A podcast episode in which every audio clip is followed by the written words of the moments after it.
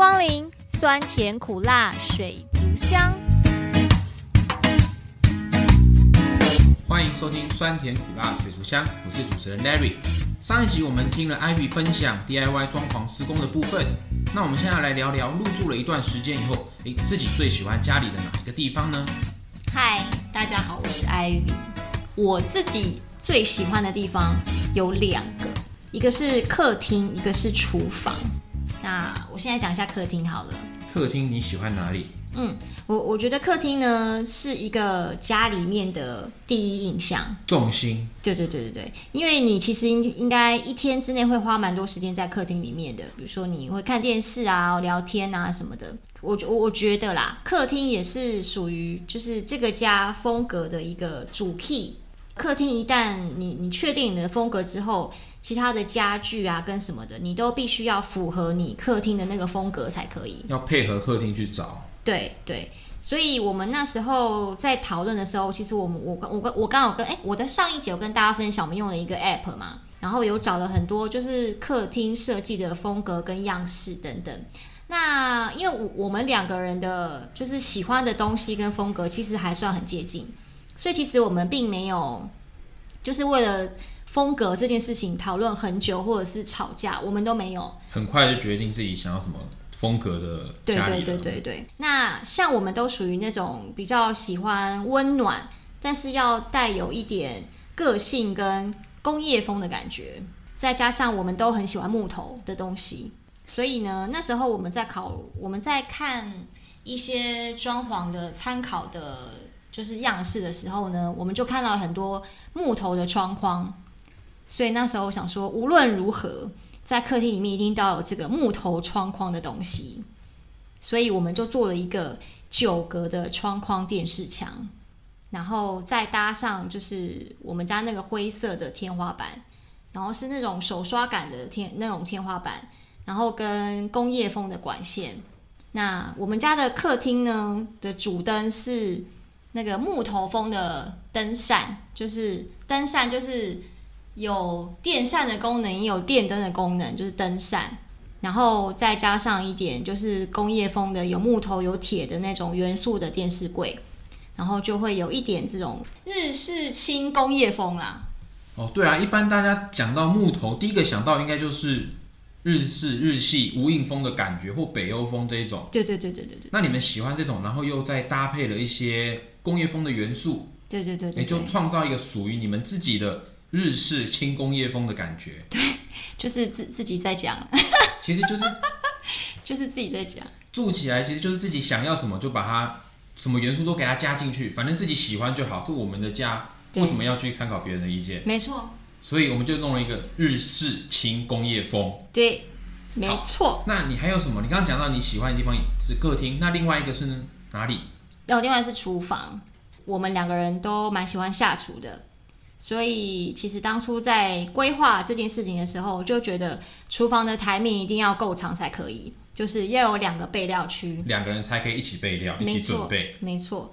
那因为我我们家是那种独立独立式的独立式空间的厨房啦，不是像现在很多人那种都会做开放式加中岛的那个样子。因为毕竟那个我们的隔间比较还算是以以前传统的老式的隔间，厨房就厨房。对对对对对对，嗯、然后所以其实空空间规划就是没有像现代人就是做中岛跟开放式的厨房这样。像我就很想要中岛。对，就是现在人都很喜欢中岛跟开放式厨房，对不对？然后可以在上面喝杯小酒。对，就又有对又有点可以像吧台这样。但是因为我们家的空间不够不够大，所以我们就还是用一般厨房的规格。所以其实，在整个空间的规划跟运用上面，就要想得非常清楚。像当初呢，我们为了那个冰箱要怎么摆，我们讨论很久，还吵架，就是吵得很凶这样子。在一开始沟通的过程。对对对对对。但大家后，我们后来还是就是认真的讨论一个我们都可以接受的方法，这样。那至于那个厨房的厨面。跟啊，厨房的台面跟那个橱柜，我刚我刚刚有看到你们的厨房台面跟一般人很不一样哦。对，就全部都是木头的啦。对，就是因为我们都喜欢木头嘛。那我就不喜欢不锈钢的，我也不喜欢就是大理石的，因为一般上台湾台湾的厨房都是不锈钢面板嘛。对，传统一点不锈钢面板。那比较新的住宅大概就人造石。对对对。你讲的大理石那个是豪宅，我们家也没有。好了，好好，对对对对对，人造石啊，人造石。所以其实我我对于这种厨房我都不喜欢，然后我自己对于就是。木头的厨房，就是我上一集有讲，我喜欢乡村风的那种厨房，我就是一直很坚持，我一定要有这样的厨房。这样这件事情有点有有点在考验我老公啦，因为很难哦。对，木头的厨房，光之后的保养跟一开始的设计规划都不是那么简单。对，而且其实台湾做，比如说你看像做一般的不锈钢的，或者是一般那种。加上塑料的那种厨房台面加的那个台子，这些 IKEA 都可以买到啊。对，而且其实大概不贵，你如果请人家做系统的话，大概五万块就有了。但是你去看另外一个地方，就是像呃有有些卖场，他们也会规划那种欧式的厨房，然后它就是有木头台面跟木板的，但是那个规划起来加上做好就要十几二十万，那个价差真的大，大好几倍。对对，所以。我我真的是我知道我自己给他一个很大的难题，这样，但是呢，你们找到了一个不用那么贵又可以达成自己梦想的这个做法。对，没错，就是哎，我做法应该我上一集有分享嘛，对不对？那我我就这集就不再分享了。对，就是对，所以我们的柜台就是木头的，那只有那个水槽地方我们是用防水板啊，然后自己再去那个 IKEA 买。那个不锈钢的水槽，直接合进去。对对对，这样就是完成了我们的橱柜。那另外再找人家来装那个瓦斯炉跟抽烟机，所以就是差不多就是这样子。听说你的木头桌板特别去找哎、欸？哦，对，那个真的找很久哎、欸，而且是他找了一段时间，真的快要放弃了。对，突然突突然就出现了那个东西，所以。这好像也是一个缘分，对，真的是个缘分契机呀、啊。像上一集就有讲到说，木头厨房它的保养，你们要定期的上蜡，定期的上橄榄油去保养。对，没错。哦，所以这个木头的部分真的是很难啊。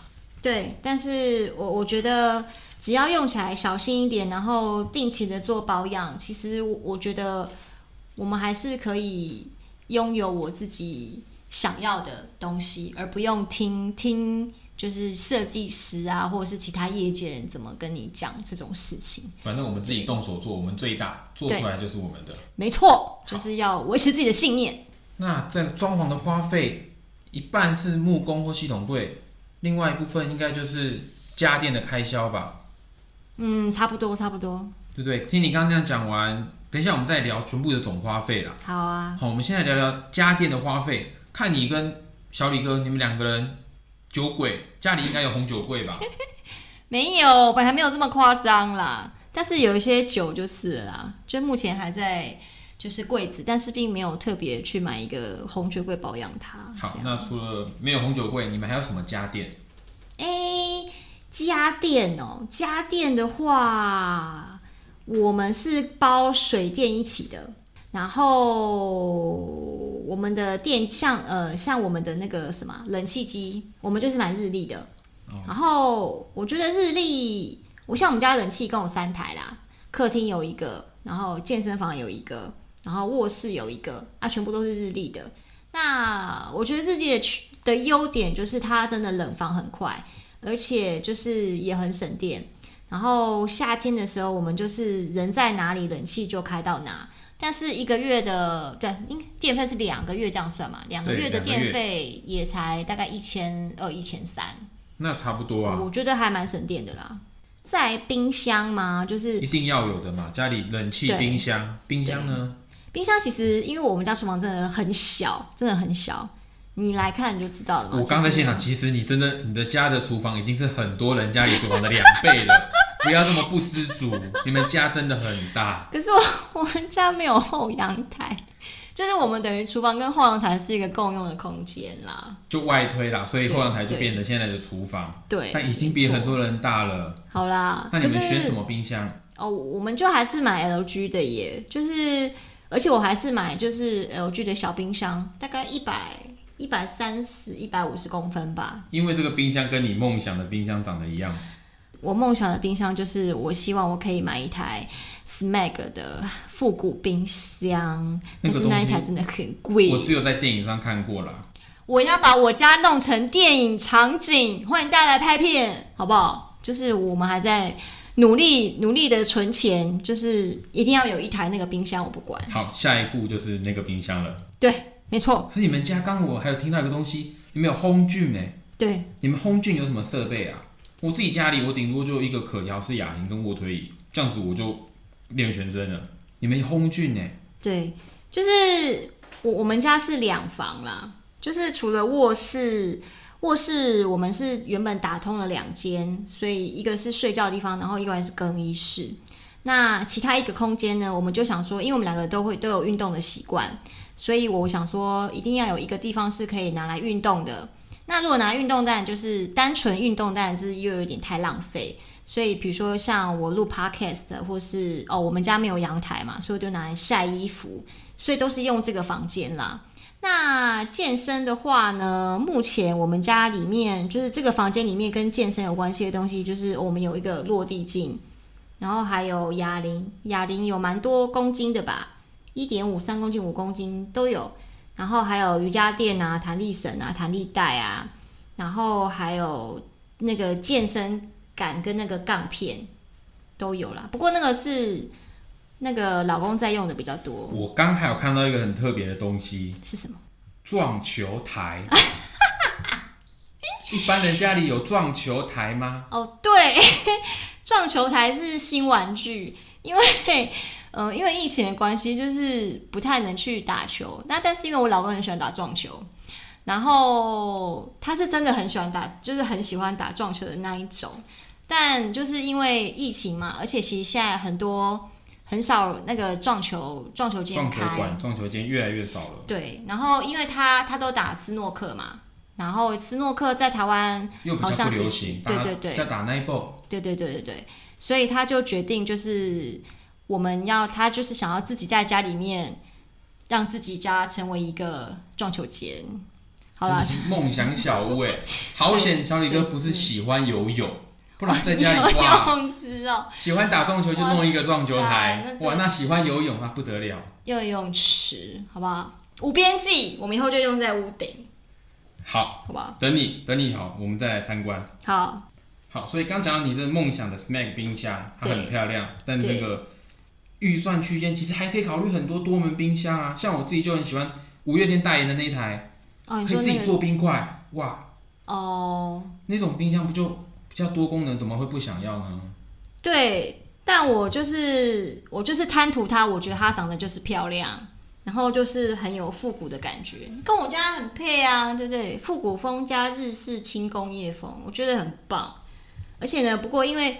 我们家就住菜市场旁边，所以其实买东西很方便啦。所以其实我的冰箱很小，但其实我的冷藏空间很够，因为我不喜欢我我不太喜欢囤囤积太多的东西，除了冷冻食品之外，我不太喜欢囤什么菜啊，或是冰箱堆一堆东西，我不喜欢。那跟我刚好跟我相反，难怪我喜欢多门冰箱。对啊，因为我就什么东西都往冰箱里面塞。对对对，要吃的时候我就想要去拿就有，有要要什么有什么。对啊，我就没有那么喜欢，就是很多东西都放冰箱这样。好，所以我们刚一路聊下来，最早聊到的客厅设计、电视、电视柜，然后厨房木质台面的厨房，再聊到梦想的冰箱，还有你们家有健身房，对，跟一般人不会有的撞球台。哎，聊了这么多，我们聊聊看到底总共花费是多少，想给大家参考一下。好，花费的部分呢，其实呃，我我们家就是呃泥做跟像像泥做，它就是有帮我们家拆掉一些原本的，就是旧的木柜嘛，跟轻隔间。嗯、然后它还有包括就是补墙、补水泥墙，然后做防水，然后贴瓷砖，这样差不多是三十万。光你一做就三十万。对。好，那还有嘞？嗯，再来就是水电嘛。水电的话，水电有包括三台冷气，然后也是差不多三十万。这样子六十万了。对。还有什么花费？还有全家的铝门窗。哦，铝门窗重新换。重新换，换成什么气密窗跟隔音窗。这样才可以录 podcast。对，这样加一加大概差不多十五万。这样子七十五万。对，然后另外有一些木工的材料啦。比如说像是天花板的脚料啊，然后细酸盖板啊，木头呃木地板啊，木地板等等，差不多十到十五万左右这样。所以其实自己做省钱的部分就在这里，因为你只要花这个木料，像你刚前面讲下来，动不动就三十万，哎，这个做起来的整间家里的木工的量，哎，只要十万，其他都是自己的工钱。对，而且其实，在外面请木呃，你你如果真的是在请外面木工来，其实很贵啦，绝对不止这个钱，大概一天两千两千五，对，一天一天算的，而且还没有包括料啊，对不对？哦，光光两千那个是他的工钱，两千两千五就他一天的价钱，对。然后你的工程又不可能一天完成，少说一个月、两个月、三个月，这样请下来，哇，工钱其实是料钱的好几倍，对，这个就是我们自己 DIY 做里面。